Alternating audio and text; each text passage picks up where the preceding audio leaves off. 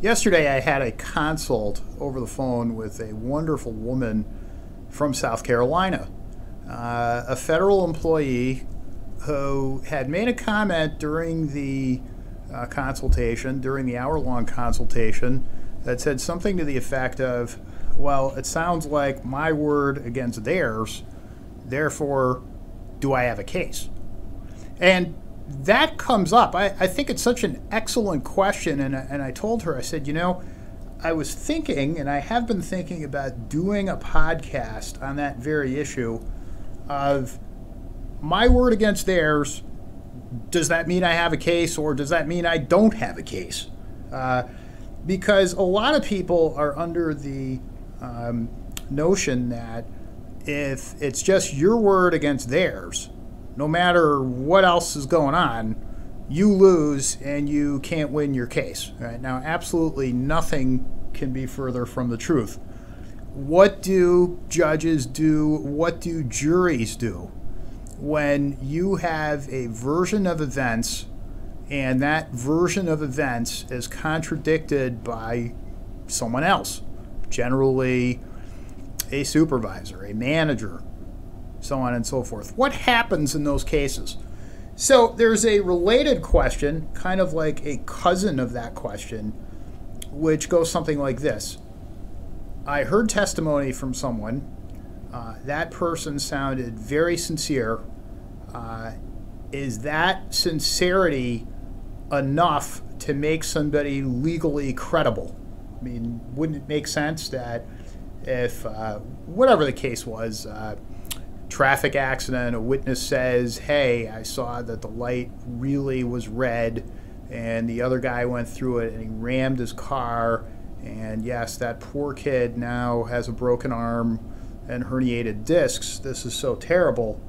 Like, isn't that enough to believe that that's what happened? So there are a number of factors that judges and juries use in order to determine credibility. Uh, and I want to go through a number of those uh, with you um, on this podcast. The first one is uh, a witness's opportunity and capacity to observe the event in question. Right? What does that mean? That means that if a witness cannot really contend, cannot really establish where the event happened, who was involved in the event, um, what the exact words were of the conversation, or very close to the exact words of the conversation, that's going to tend to make that, that person not legally credible, even though you may find that the person was very sincere.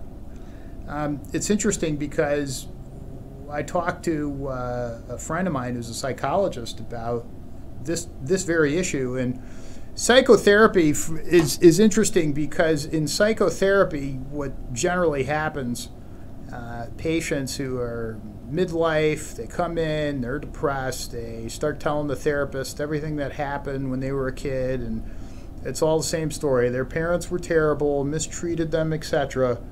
And uh, the Uh, therapist, the way therapy works is most people embellish on these memories. Um, the nature of trauma in general is that the mind will distort over years as to what's occurred. And that's why in psychotherapy, the therapist doesn't necessarily care about what the actual facts are. It's very, very different from a jury trial, okay? Their jurors want to know, hey, you say there was a conversation while you were lying down having been attacked by dogs. I want to know, how well do you remember what was said in that conversation? And if your supervisor did say, yeah, go get her, she deserved it, and if that's your claim and you can't really recall it that well, we don't find you legally credible. Right? Psychotherapy, we don't care about whatever happened. We just care about how the mind remembered that. So that is a that is a critical distinction, in that you can find people compelling, you can find people sincere, you can find that they believe events happened a certain way that, that they say happened without it actually, without, without them having proven to you that it did happen that way. That's, that's number one, okay? Second one I want to I want to get to um, is obviously any sort of contradiction, either by a document, by if uh, if a plaintiff, let's say, reported an incident um, of a hostile work environment. If a plaintiff, let's say, had written that it was coworker A at the time that had uh, uh, really intimidated her and scared her, and so on and so forth, and now, uh, a year later at deposition, she says it wasn't co coworker A, it was coworker B that did that. Uh, that's going to have some problems in terms of, of legal credibility.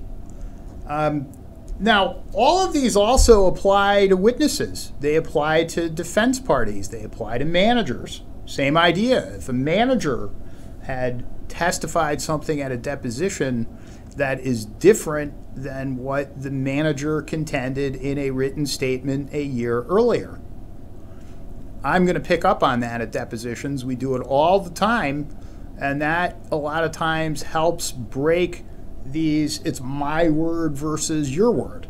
It's not necessarily true, my word versus your word, because each of you has probably reported the incident in some way at some point prior to a deposition or a jury trial.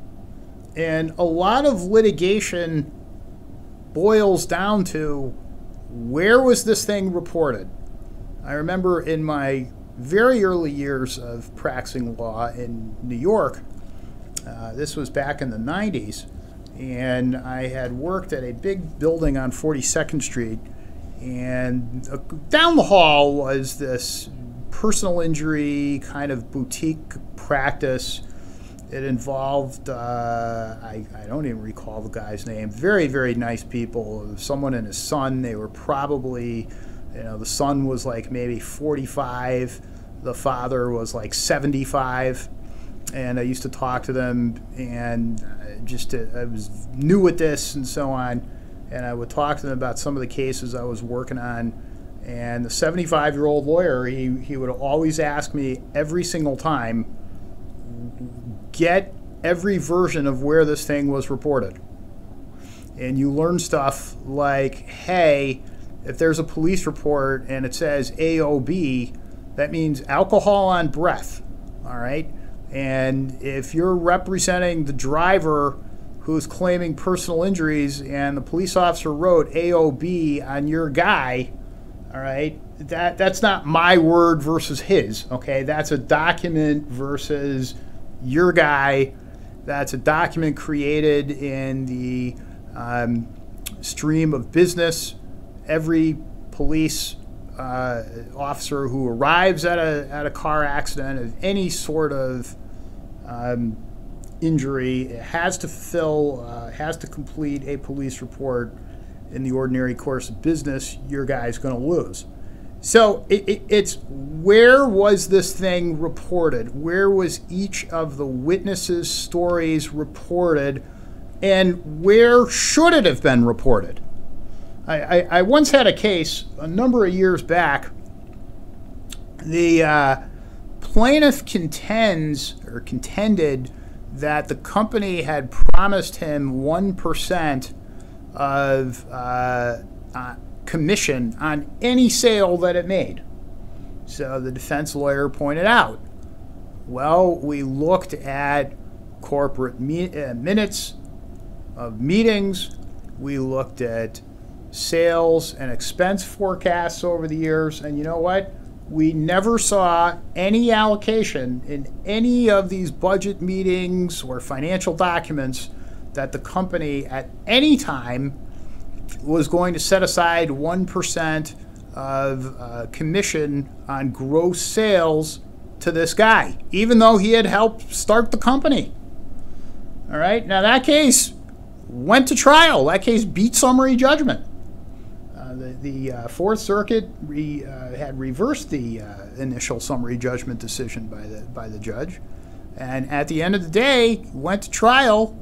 Uh, I was not the lawyer representing the guy at trial, as I had, you know, whatever happened over there. But that case did not win, and it, it's it's an interesting thing that uh, it's one of these things that. Uh, Again, where would the thing have been reported? Right, here's another one.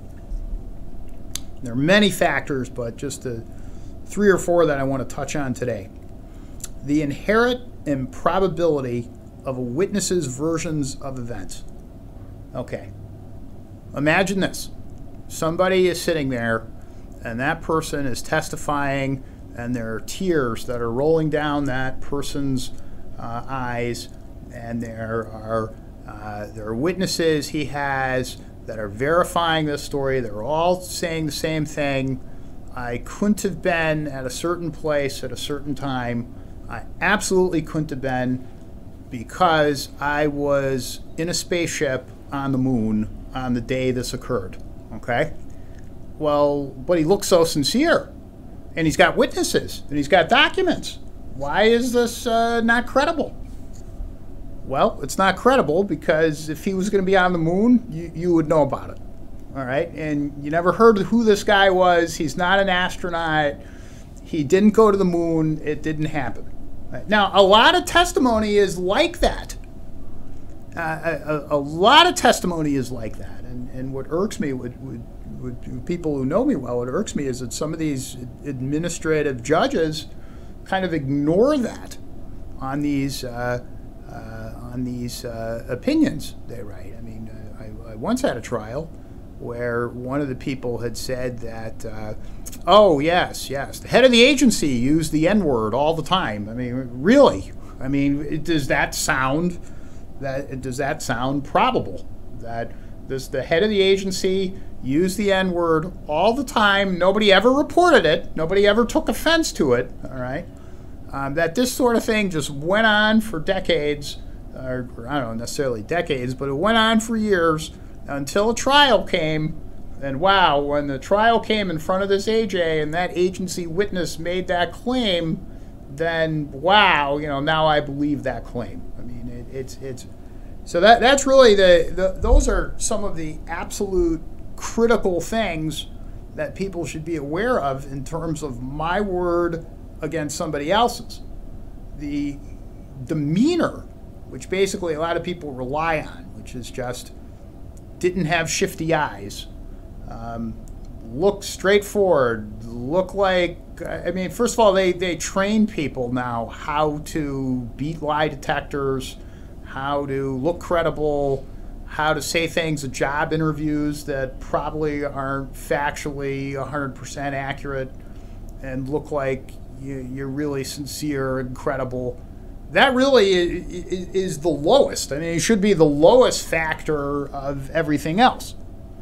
Um, so if your case is one of these cases that is dependent on a he said, she said, uh, don't immediately write that off. Give us a call.